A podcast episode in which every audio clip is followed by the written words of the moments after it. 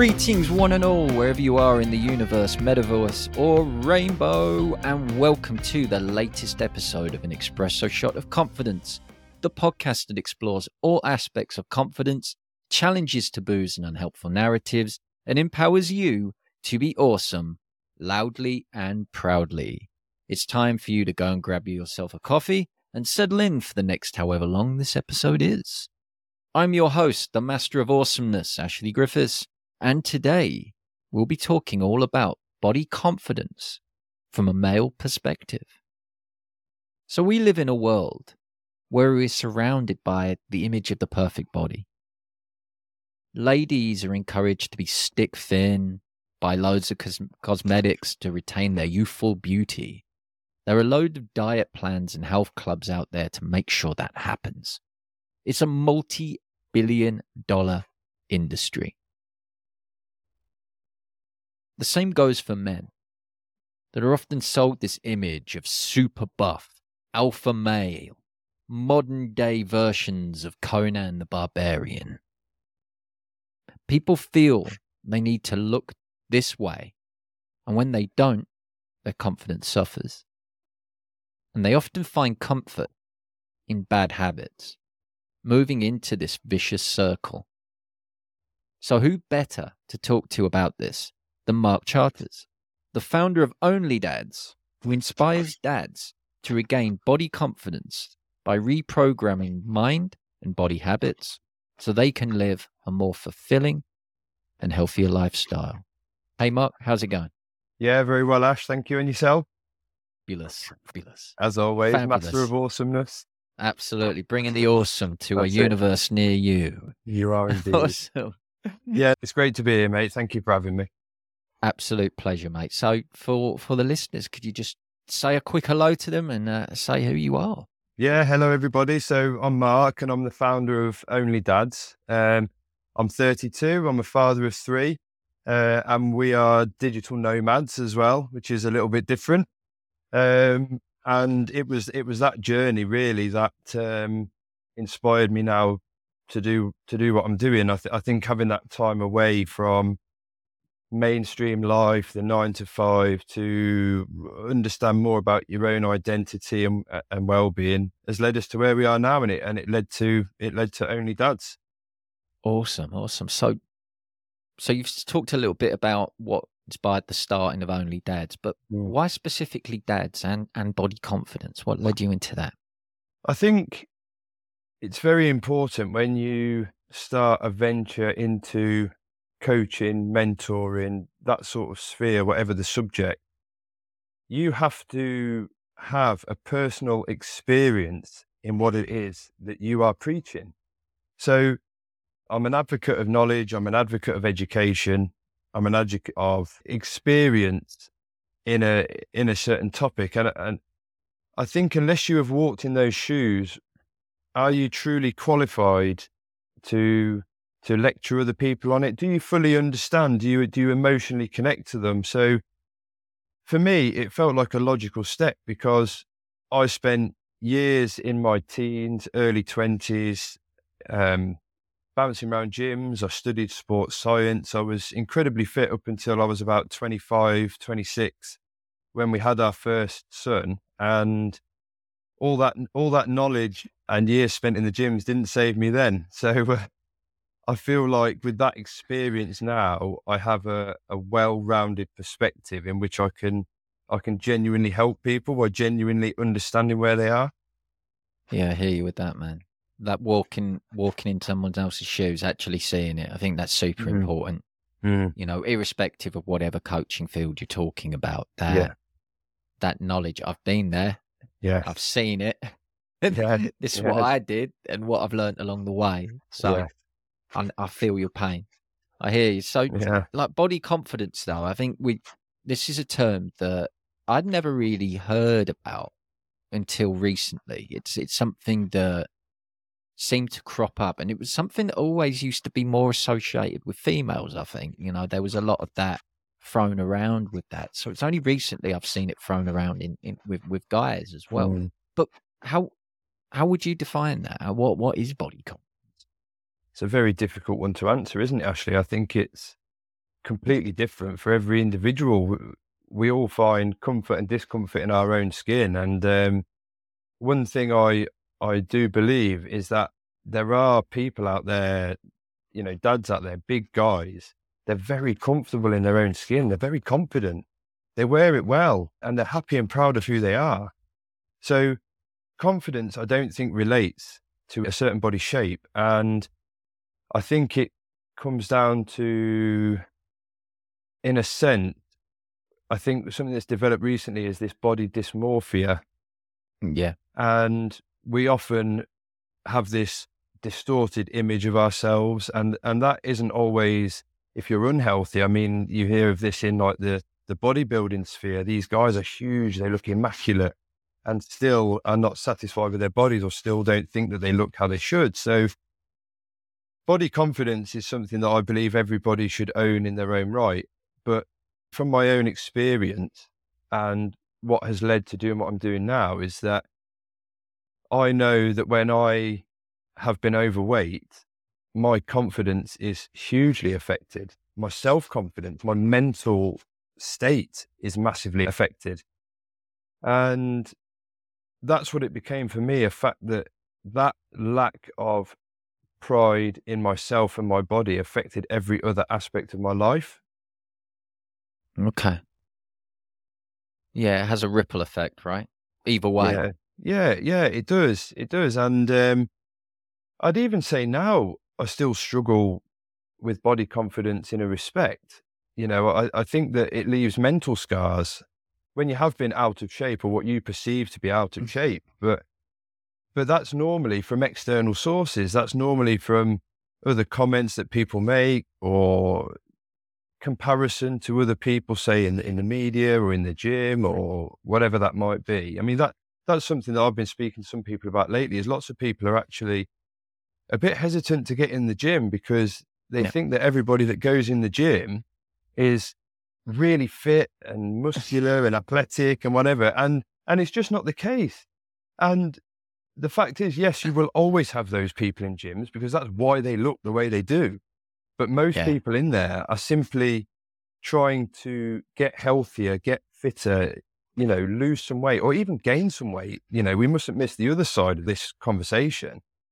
And I would say that if it if it is that environment that is concerning you, or you're thinking, oh, you know, the, these people in there who look this way, well, don't forget that they they got that way because they're in there working hard.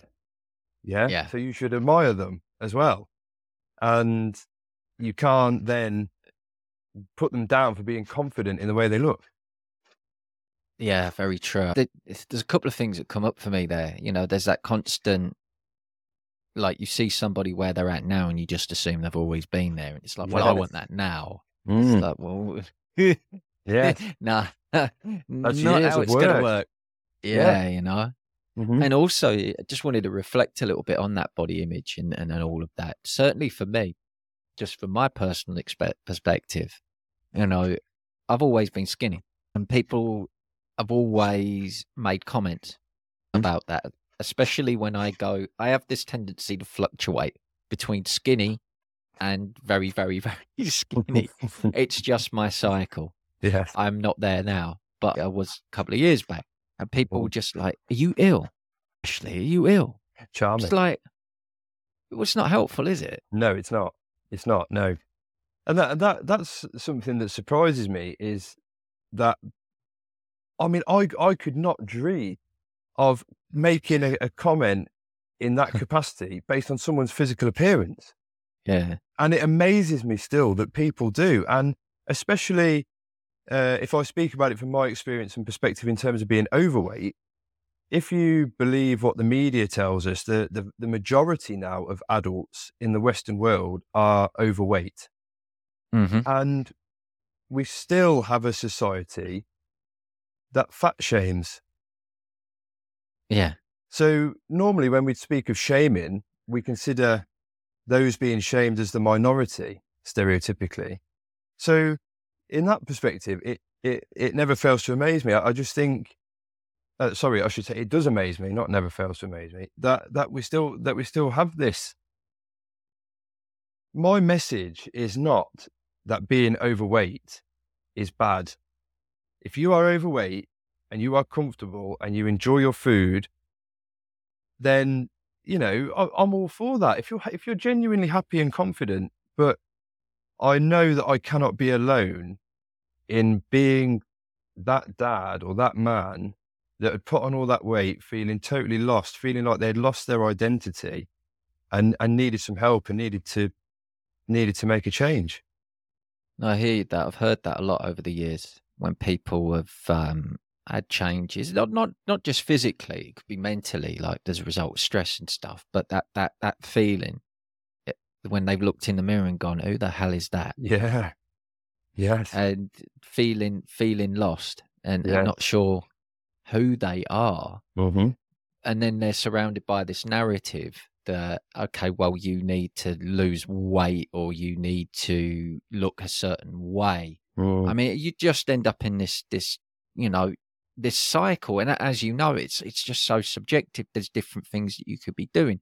Mm. So if you know, for anyone who's there right now, that that's maybe they're looking at themselves and thinking, you know what, I don't recognize myself anymore, but I don't mm. want to look like that you know, super buff, big, huge six pack. I don't care about that. Like, like for yeah. me, for example, I don't care about that. I'm happy with my body no. shape. No. But, you know, for anybody that's like in that place where they're thinking, you know what, I do want to make a change. I'm not happy with where I'm at, mm. but I don't want to go where the fitness industry is telling me I need to go, or I don't mm-hmm. want to go where social media is telling me where I need to be.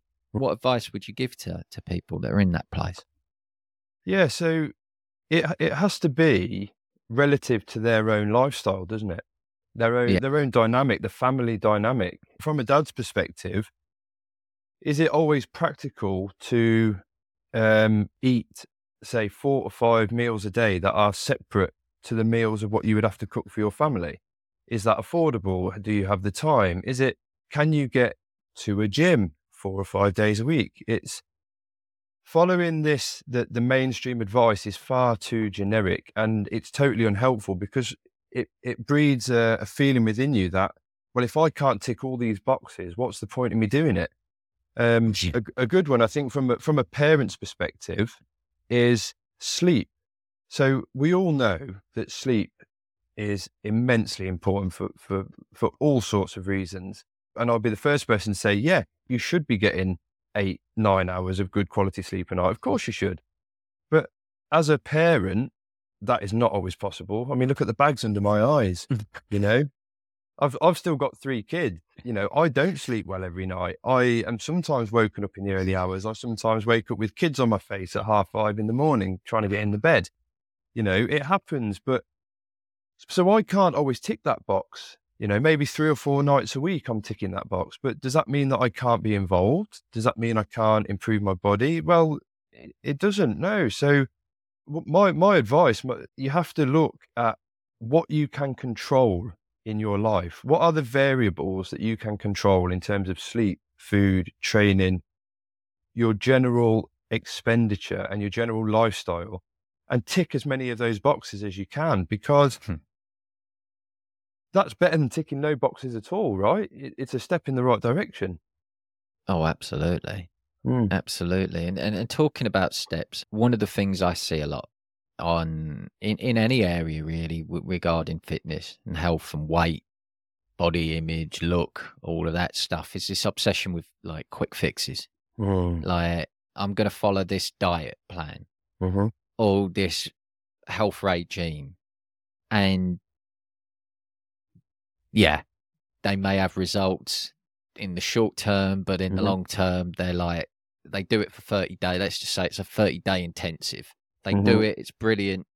And then the moment it finishes, they're straight back to the bad habits. Yeah. So what what do people need to focus on really to facilitate this longer term change? So you, you focus then a little bit about on the okay, this is how you make it fit within your life. Mm. But what, what, what can they do to make these changes like stick? Mm-hmm. Well, the most key element, Ash, is seeking out sustainability, isn't it? With it, with anything you do in your life. So these quick fixes that the fitness industry makes, you know, billions of pounds, dollars off every year, our our minds are hardwired to seek out the easiest path to a to a, a given goal, yeah, or a given yeah. trophy. And this the fitness industry in that respect is so clever, and that's why you, when you see the the front covers of these magazines, six weeks, six packs, and you know, twelve weeks summer body, all that sort of stuff. Who is that? Who is that speaking to? Because I was 18 and a half stone, mm-hmm. right? There was no way in six weeks I was having, I was getting a six pack. There was no way in 12 weeks I was beach body ready. You know, it, it's, it's insane. And I understand why people buy into it because people's lives are busy. They want as little disruption as possible and they want a quick fix. But as with anything in life, if you seek to fix it quickly, you fail to underpin the foundations mm. of that identity and what led you there in the first place. So, the first thing has to be to consider who are you? What is your identity? So, I went through this phase because throughout my later years of high school, I was overweight and that did me some damage.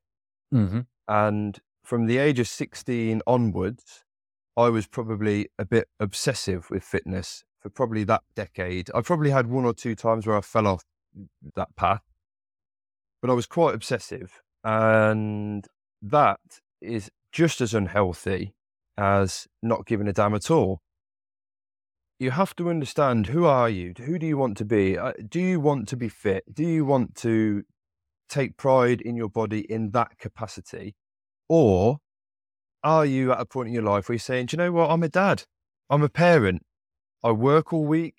I enjoy my food. I like my beers at the weekend. You know, maybe I smoke because that's my thing. Like, there's no, there is nothing wrong with that. You you have to understand who do you want to be, and when you start to understand the traits of that identity, and you start to understand, okay, people who who identify as this, what do they do? Where do they go? How do they live? And then how that fits into your family dynamic, because it should never come at the expense of your existing uh, lifestyle to a degree. Yeah, I'm with that. I mean, neuro-linguistic programming point of view. We always say, like, we look at the mindset area and that there's always a positive intention behind any action. Yes. Um, hmm. I know in a lot of cases when it comes to the the weight people put on weight, usually sometimes as a defensive mechanism. Mm-hmm. Um, it's providing comfort from maybe a distressing situation. Mm-hmm. Um, helps them to not be seen or perceived. Um, on the other hand, when people are like just super obsessive about things, mm-hmm. well, this brings me joy, so I don't have to deal with maybe that side mm-hmm. of things. So mm-hmm. ultimately, it's usually a distraction um, for, from what what it is you truly want. So that that fundamental belief, anything in life starts with believing in, in knowing in who you are, and it's mm-hmm. a question that freaks people out when mm-hmm. you ask them, like, "So who are you?" I'm a dad. Yes. Well, no, no, that's not what I asked. No, that's what you. That's like, who are you? Not what. What? Yeah. What's your job? Yeah. Who are you? Yeah. Yeah. So in terms of that, like in terms of managing your weight or your body confidence, or even just your confidence in general, mm. you know, what role do you, does mindset play in that for you with, with the work that you've done and the work that you help mm. your, your clients with? Mm. Um, your mindset is everything. Your body follows. Your, your body is a vessel controlled by your, your mind and your soul, you know, if you believe it in that spiritual capacity, uh, which I think is helpful to do. I do. And I, and I think that's something that people should explore. Um, I think the main hurdle when it comes to mindset is that, well, this is actually life in general. We seek perfection. So you and I, you have, you speak about this with creating videos. Yeah. You and I have had this conversation before about seeking perfection. Well, perfection in itself is an illusion because what is perfect to you is not to me. The perfect body to you is not the perfect body to me. Um, you know, th- th- this this can be said of, you know, beauty is in the eye of the beholder. Mm. We don't all look at the same person and think the same thoughts about them in, t- in terms of their physical appearance or how attractive they are. So, understanding that your pursuit of perfection is, first of all, only yours. It's only your perspective. Second of all, it's it's probably unhealthy mm-hmm. because you could sacrifice an awful lot of things in your life in pursuit of that, which will cause you more harm than good. For example, food. So I'm an I'm an advocate as a family man. I'm an advocate of people eating together. Yeah. Um, especially in the evenings. I think that life is busy. Breakfast can be a rush. Lunch can be a rush. Lunch often families are separated anyway with work and Mhm. school and, and whatever else. So that evening meal brings people together. So if you are obsessed with counting every calorie every day, eating perfectly every day, do you not think that your time could be well spent eating with your family, having fun, and and enjoying the rest that life has to offer? I think there is a balance, and Hmm. for that reason, I, I I believe that if you can get it right eight times out of ten, that is enough to succeed. And I understand that when people go more elite in terms of, shall we say, professional bodybuilding or professional sport, they don't have that that same level of tolerance, shall we say, mm-hmm. in their wheat, but but they have a very specific goal for a very specific reason, and often it's how they make their living. So that is a, a necessary sacrifice. But shall we say, for an average man, you can still be in great shape if you mm-hmm. eat correctly. I use correctly in a, in a personal perspective because that's not a blanket statement. Sure. Um, it, 80% of the time, if you can get to the gym eight times out of every 10 that you're supposed to, that, that, that doesn't mean that you will not achieve your goals. Do you think over the last few months that I've hit every gym session on the head or not eaten cake on the kids' birthdays or or whatever. Of course I have. You have to live, you have to enjoy your life. And and forget about perfection because that's just stopping you from getting started. Yeah, I hear you with that. And it's often, I think it's important to reflect on that. Sometimes it, and this comes back to your concept of who are you and what do you want to be? Who, Mm. who are you now? Or maybe who do you want to be? And realize that sometimes a lot of the stuff you're carrying around isn't even yours. Yes. You know, they're, they're stories. You know, maybe somebody said something when you were young, Mm. younger. Mm. You know, maybe a parent was angry and they said something, or you got bullied at school, or, or something Mm. like that, or, or generational beliefs, or the environment you grew up in. There's just so much at play here, and I think that's one of the sides that I I've always believed that the the Mhm. health sector, the health and fitness sector, is not really looked at. You Yes. know, it's all been well. Okay, so you want to lose weight, so you've got to do this. Well, why did they gain weight in the first place? Yes. You yes. know, well, yes. what sort Exactly. of thing. Yeah. There's there's there's a lot more to it. There's this this is the thing with emotion, isn't it? And um you say that you say there about identity. So in terms of who are you now and who do you want to be? I'm I'm a believer your identity doesn't change. Okay. So dependent on your external uh show. Yeah. Mhm. So I've always known from so from a personal perspective, I've always known I was I was conscious of health and fitness. I, that is an integral part of my my identity from a young age. And there have been times in my life where I have let my standards slip in terms of my own self care.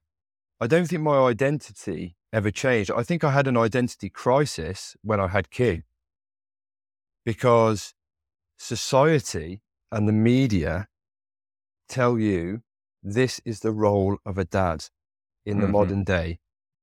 It's acceptable to be overweight. It's acceptable to work 60 hours a week to provide for them. all all rhetorics that I would strongly, strongly question and would actually say are making men not feel empowered, not feeling like they belong, making them feel excluded. Because I remember thinking, well, that's not me. So where do I fit into this role of a dad in the modern world? Mm-hmm. So identity in that in that respect is maybe flexible to a degree, but I don't I don't think it ever totally changes. Yeah, when it, when it comes to that that identity, you can have a lot of that identity crisis when you are surrounded by narratives of what you should be or what Oh, you should look like. And like I reflected upon this a while back, certainly on the other side of things when I get really skinny and stuff. And it was like, well, I just didn't want people to notice me. Mm, And I, and that was that was when I found that out that that was Yeah. driving it. It was like, well, no, actually, I I do. Yes, And you know what happened the moment I said I do want to be noticed? The weight came back. yes, yes. It is. It's funny. Well, not funny, but maybe a bit scary about how our thought processes align with our bodies and our body composition of Yeah. what we believe we are or what we believe we're seeking, and sometimes what we tell ourselves that we're seeking as well. Um, in my experience, I would say that putting on the weight since having the kids did become a bit of a comfort blanket Mm-hmm. because I think that was part of this identity crisis that I was experiencing because I felt then perhaps that I was doing what I was told I should be doing. You know, Okay. you, you, you read this stuff about oh, you know, the dad bod is a is a sign of being down to earth and caring for your family and putting their needs above yours. And I thought, like, what a load of crap. But it is, isn't it? It's advocating being unhealthy. It's not helpful. Most dads find themselves there because they don't sleep properly for months. They fall Yeah. completely out of routine. They feel guilty for taking personal time for themselves to go and work out or go for their morning run or the, the, there's no real support in society, I don't think, for dads as in the same way there is for mums. This is the Mm. maternity and paternity Yeah. debate, which is still raging and probably always will. So I don't think that men and dads feel that same support. And I think it's interesting what you say there as well about being being skinny, being thin. This is why I touched on it earlier about the, the opposite side of this Mm. debate, the dad bod, is that when when I put on all the weight across uh, having the kids, and it was consistent weight gain really for years. Once or twice, I sorted myself out a bit, but not massively.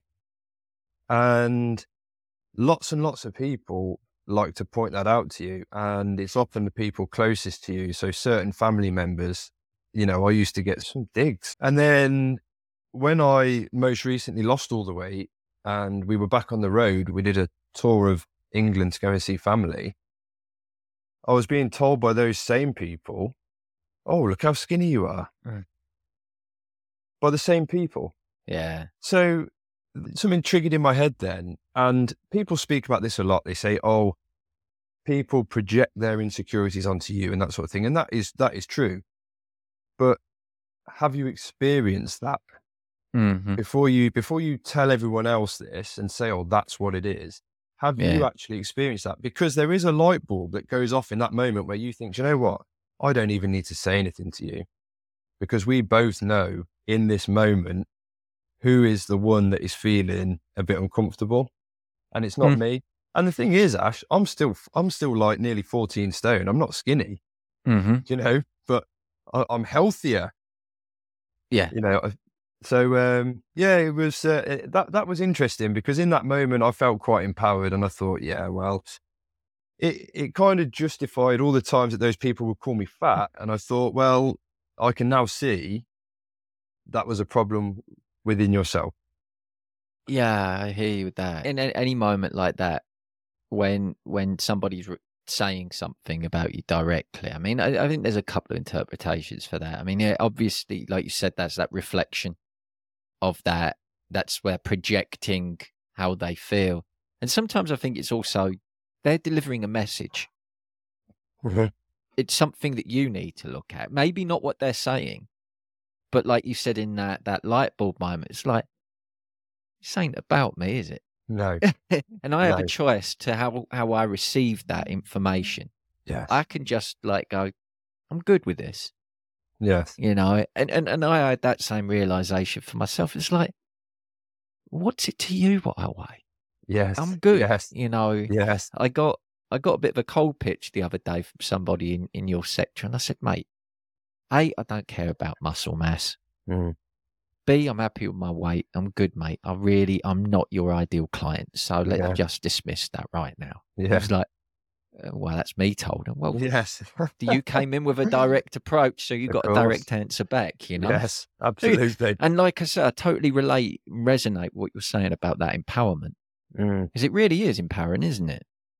Oh When yeah. You truly own who you are and what you are in that moment. Yes. Oh, totally. And th- this is why when we speak about body confidence, and I say it, it, it's very hard to nail down because it does mean different things to different people. And there are, I mean, if you if you said certain celebrities, uh, I won't name any names, but I'm sure you could think of one or two men, big men, that are confident and they Mm. own it. And it's like I respect that. Like I love that.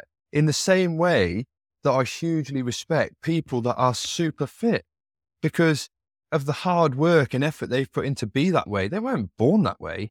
Mm. They've done years and years of training. So I think it just means something different to everybody. And Yeah. I feel then that that true confidence comes from that true identity, which Mm. is in there or in there. Yeah. Absolutely. Absolutely. I think that's like you said, it's it's so empowering when you when you make that realization. It's like, you know what, I'm good. Yes, I'm that's good. right. I'm I mean, good. one th- one thing I would say is that I I still personally would not consider myself in that place where I would say I'm good. okay. You know, I am still on this journey, and hmm. I think that that is what gives me. I'll say authority for lack of a better word, but I think that's what gives me authority to speak about this in the way I'm speaking it and coach others in that sphere because I am still there. Like, don't think just because I've lost 30 kilos in the last few months that I'm now thinking that, that I'm that I'm epic, like I'm some, you know, beach model. Like, no, like far from it. I am still there. I'm still there. I'm still trying daily to improve my body image to hmm but that's because I've suffered with that since I was young. hmm And and these are things that I have addressed and I'm continuing to address as I grow for the sake of my children. Because Yeah. I don't I don't want them to bear the same burdens that I did. I, I want them to be empowered that no matter what they look like, if they're happy and confident, but we as dads, well, parents, but I'll say dads from this perspective, we have a duty to put that within our kids and they mirror us. Whether you like it or not, good, bad, and ugly, they mirror it. So take responsibility. If you don't want history to repeat itself, as I don't with my family, my parents, I have to own this and I have to go to those depths to make sure that those kids don't. Yeah, I hear you with that. I've had that conversation recently with my. Uh, I don't have kids personally, but I've had this Mm. conversation with my sister and and uh, her other half about about about our sassy little niece, uh, well, their daughter and that. And we were talking quite a lot about this. Like we were talking about education and stuff. And I did advise, you know, my brother-in-law, back off a bit here, mate. Mm, Let it be. mm, She's fu- she's she's good. Yes. It's like she can't read certain phonics. Gives Mm, a shit. yeah, it doesn't matter. She's mate, good. no. Yeah, she's yes, good. Yes. She's smarter than all of us put together. She's Yeah, good. you know. Yeah. Yeah. And I just wanted to come back and, and reflect a little bit on what you were saying about that, and, and as as a dad, your journey and stuff. Because I know uh, we talked about this over on LinkedIn the once um, when when you started when you came back on and you Mm. started talking about your journey and, and the impact it was having on your kids Mm, and how they observed and saw what you were doing. Mm, and it creates a like you said a real powerful image doesn't it? It's like well look he's looking after himself and it, it kind of encouraged them to explore different things as as well right Yeah, we've we've had a lot of that really in the last few months, and funnily enough, just in the last week or so, it's something that has uh, become a little more obvious in the household because my eldest, who's now six, um, is starting to say things about certain foods, asking, "Is that is that good for you?" or "If I have one of these, is that bad for me?" and and those sorts of things, and I think one thing I really focus on is not saying that one thing is good and one thing is bad, mm. because again, that depends on the volume of it you're consuming or when you're consuming it or for what purpose you're consuming it. Exercise is the key thing really here because the boys are the boys are very active. Our daughter's very young; she's only two, but the boys are really extremely active, and they show a Yeah. lot of interest in sports and you know running and climbing and and all that sort of thing.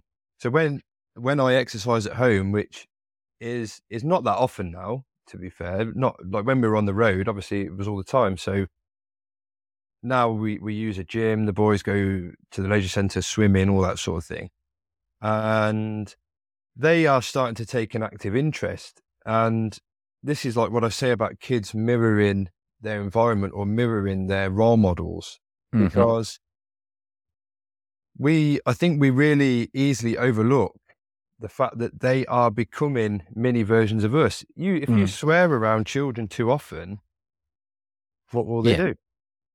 They start to pick up those words. And I've noticed that when I think back to say the say with with food, the portion sizes that I used to eat. So we didn't necessarily eat badly, but the volume of what I was eating. And then I look at the the portion sizes I was giving to the kids. yeah They were they were too big. Yeah. When you when you go through that process of understanding, like really understanding in terms of the nutritional quality of that food and the portion sizes that are needed. And then you realize, wow, I was just subjecting my kids to the same fate Yeah. as what I endured. They now they'll, they'll play like an active role in like maybe exercising, maybe trying to copy what I do, uh, which is which is just lovely to see, mate. Because you know I'm not I'm, I'm not going to like ever force them into anything and you know drop and give me ten and all that sort of stuff. But um, boot camp yeah, boot camp. Yeah, daddy boot camp. That's right. Yeah, but it's um it's just great to see them showing an interest, and I and I think I think we have that responsibility for the future generation because especially these day day and age, technology, fast food, uh, lots and lots of inactive jobs. Um, there is actually no need to be active, and No. I think specifically for men, I think that's a problem because our biology, by nature, we are hunter gatherer. yeah We are more aggressive. We are bigger and stronger, and we are we are protectors and providers. Mhm. And I read a fantastic study about the reduction in generations um, testosterone levels. that doesn't surprise me yeah and testosterone uh, in the body being being stimulated by this, uh, you know, fight fight or flight moments, um, adrenaline, aggression, all that sort of thing. We now live in a society where we don't where we don't have to do that. So testosterone replacement therapy is majorly on the increase. But what was, what was most interesting was the links between testosterone levels and men's mental health.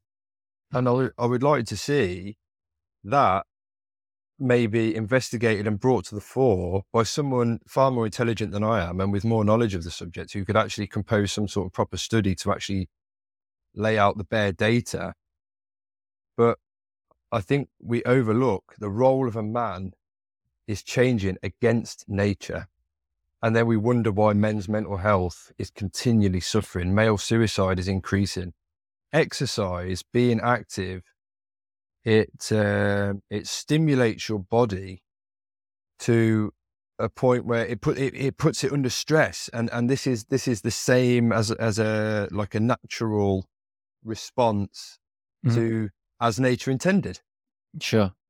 No, I totally get that. As you probably know, I used to be in education, mm. and I was really interested uh, as part of my studies and my research. I looked at early learning development, developmental stages, mm. and I became very interested in how boys um, respond to the education mm-hmm. um, system. And like you said, boys are naturally again, I know these are sweeping generalizations, but they're naturally more inclined to move around, be active, go and explore, pick stuff up. Is this good? Is this bad? Is this safe? Is this not okay? Mm-hmm. And generally, from a young age, they're told to sit down, right? No, don't move up. That's bad. Yes. Now, you factor in if one of these kids have got, you know, like ADHD as well, they ain't sitting down. No. No, that's right. Yes, yeah, no, that's right. They don't want to sit down. No. So from a young age, again, I think this this this role of man, and and also I know there's been massive economic changes and societal changes regarding that as well. Mm. Some of them very much needed, in the, in my opinion, but others, from a young age, we're told that it's bad to mm-hmm. do things that are more maybe we're naturally inclined to do. Yes. Yeah which is a, a problem with the education system, isn't it? Really, or may, or perhaps society as a whole. Because, funnily enough, I did actually speak to somebody uh, about ADHD and um, about how his mind processed certain things, and about this sort of, shall we say, inability to, you know, to sit still, to not be active. That's how they wanted to learn. They wanted to learn and be more active they learned in different ways by being more active, hands on, and that sort of thing. Now, kids love to run and climb, and um, they're very active, like they're very hmm. inquisitive mm. by nature. And yeah, I think that that oftentimes we try to restrict that, and this this can also be true of their willingness to learn. We can yeah. often restrict them into a certain path or subject or this is the answer, you know, th- this is what it is. And mm. that just isn't the case. And I think encouraging kids from a young age to let them just be active, just be outdoors, just climb. Yeah, if, if they fall, they fall. If they, you wouldn't stop your kid from learning to ride a bike. Yeah. In case they fell off. You know, it, it's a similar sort of thing. And one thing that really fascinates me, and I probably am going to start to build this into my own um, my own sort of training, or as I try to progress my own mobility and understanding of my body. The way that kids move, yeah, in terms of how easily they squat down, how they crawl around, how they run around on all fours. You know, yeah. these these crazy ways in which they can climb and use their own body. And we lose that as we get older because we're pushed into a classroom or a seated environment for massive, massive parts of the day. Um, so encouraging that activity in kids, being a role model for them and allowing them to be free and express themselves is is immensely important for their their their health and their physical well-being as they grow up. Oh, massively. Again, I think it all starts at such a young age and it, and it would prevent a lot of stuff. I really do believe that. Mm. I know even for me, as an adult, I mean, this is the first time in my life that I've had effectively an office job. Mm-hmm. And I've really had to adjust my office as a result of that. Mm. I've, I've, got a standing desk because I was sitting down, it was hurting. Yes. And my, yes. my hips got super tight. Yes. It was uncomfortable and that impacted my back. So, yeah. so I think, again, encouraging this movement and stuff, you're doing actions, certain actions, and, and how that becomes a habit and it can become a bad habit or it can be a habit that facilitates something that is more beneficial for you. Yeah. So why are habits so important when it comes to kind of personal health? Yeah. Well, bad habits, or should we say unhealthy habits, are often formed because they're easy. So this is like what we said about the fitness industry with the uh, the, the quick fixes. They're they're very easy, aren't they? So Mm. smoking, if you want to start smoking, you go and buy a packet of cigarettes and you light it up. If you're addicted to smoking and you want to stop smoking, not so easy to form the habit of not smoking. Same with food. If you want to eat unhealthily, you want to eat convenience food, you, you go on your phone these days and put your order in and it's at your door within half an hour. Sure.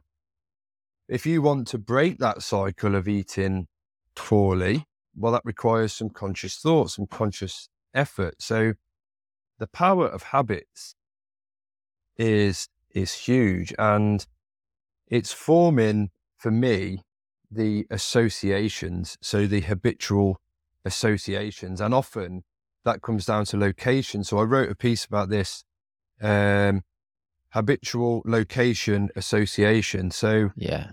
this could be um, let's let's say working from home. I'm sure lots and lots of people will get that now. If you uh, you work at home but you don't have a specific space that you work in, hmm one day you're at the table, one day you're in the bedroom, one day you're downstairs, one day you're upstairs, one day you're out in the garden. Lots and lots of people can struggle to be productive because they don't have that location association. But if you have a home office where your environment is tailored then to what it is that you're trying to do, far easier to be productive.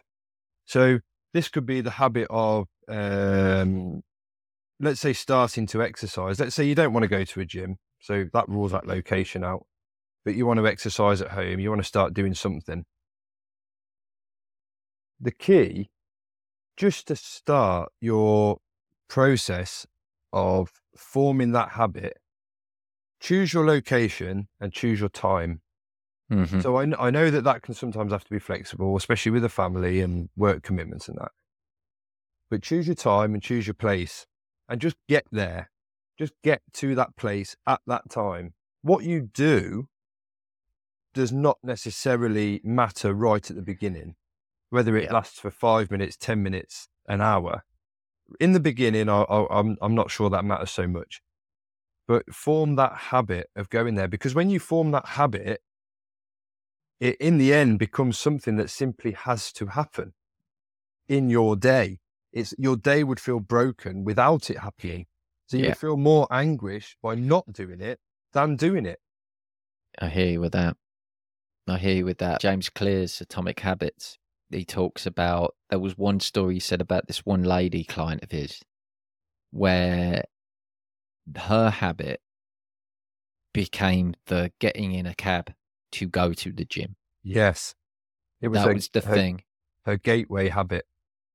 that got her there. Mm. And then there was the guy that said, Right, I'm just going to go to the gym for five minutes. And that's, That's it. exactly what he did. He went to the gym for five minutes Yes. Yes. and then he slowly built up. Yes. And uh, I think that's important to mention as well, isn't it? There's this thing that it's like, okay, well, right now I'm doing zero exercise and tomorrow I'm going to run a marathon. oh, yeah. Yeah, you're setting yourself up for failure right there. Yeah. A, pain, a painful one. oh, Yes. Yes. You know, that I think it's important that, that noticing tho- those steps.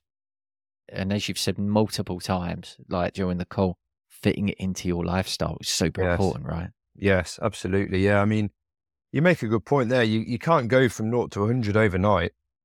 It's this principle of progressive overload. Um, you ha- you have to start in a place where you can manage what you're doing.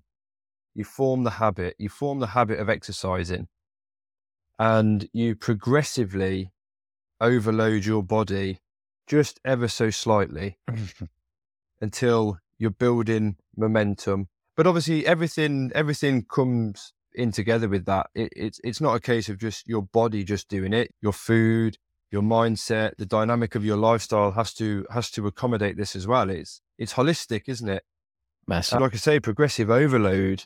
It's about not rushing and just understanding that if you take the right steps with the right consideration for all aspects that affect it, that goal and beyond it is achievable and probably in a shorter timescale than you than you believe it to be. Sure. Absolutely that. Absolutely that. Love it. Love it.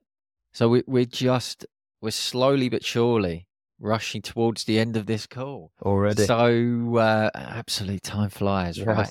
So, before we do that, if any listeners out there, any dads out there, are looking for support with their mm. with their help, um, how can you support? Well, at the moment, I'm only on LinkedIn, so I'm not using any other platforms. So that's worth noting. Um, that's the only place you'll find me.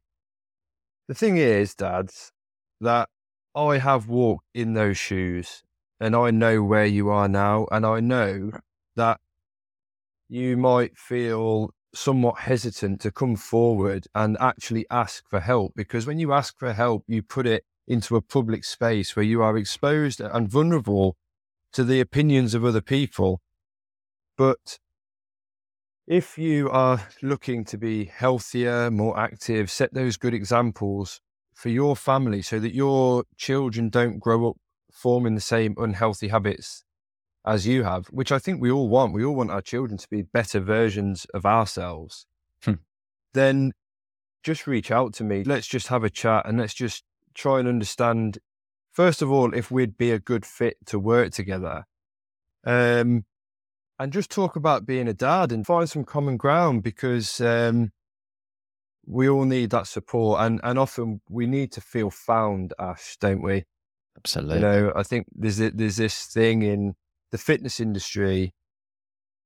Nine times out of ten, you will be seeking out some help or some advice, and you will see somebody giving this advice who you know damn well has never walked in your shoes. Yeah. Yeah. They might never have been a parent. They might never have been overweight or underweight for that matter. They they look it they look what we would perceive as immaculate and you just think, oh, it's, it's almost intimidating to, to, to go and speak to somebody like that. So that's why, like we said at the start, it's so important for me. It's experience. Like I have been there, and and that I can emotionally connect to that. And there's no judgment. There's no pressure. There's just can we improve these areas of your life? Can we form these habits? together in a sustainable way that fits your family dynamic. Love it, mate. Love it. And that uh, that almost feels like we're gonna we're gonna you, you guys are gonna get like millions of these now because we've already dished out some. But yeah. my last question, as always, is going to be what is your espresso shot of confidence for our listeners? And I already feel like you've dished out some more, so no wow. pressure. What can, can we have one more? I've got a good I've got a good one, mate. I've got a good one, and this goes for everything in life make it fun. Okay. Make it fun. If you if you don't enjoy it, you're not going to do it. Simple. And I know what I said earlier about elite athletes and they have to do it anyway. We cannot categorize ourselves in that band.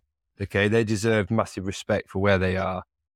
But you have to make it fun. And oftentimes you find that um, a meal plan or an exercise plan is so regimented and after a few weeks, you're just like, oh, shit. Like, I just, I'm bored. It's an effort. I'm trying my best. You know, it's not fitting my life.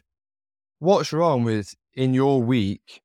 Let's say you want to exercise at home one day. Oh, there's a spin class at the gym, or there's a group workout class on the beach or in the park or whatever. Make it fun. And also connect, try and connect with like minds like I'm a huge believer that all different aspects of your life, not everybody in your life has to be involved with all those things. Yeah. You, you have to have, uh, to, to coin a phrase, a foxhole. You have to create a foxhole. If exercise is your thing, losing weight, sorry, create your foxhole. Find like minds. Keep it fun. Keep it light. You know, you, you want to do this forever you want to do this into into old age, like to an extent, to keep yourself mobile and healthy. You don't, so you're not popping ten pills a day like my dad was. You know, that scares yeah. me, man. Like, so, so, so, just keep it fun. That's my advice. Keep it fun and um, find those like minds. It'll it'll just makes everything oh, easier.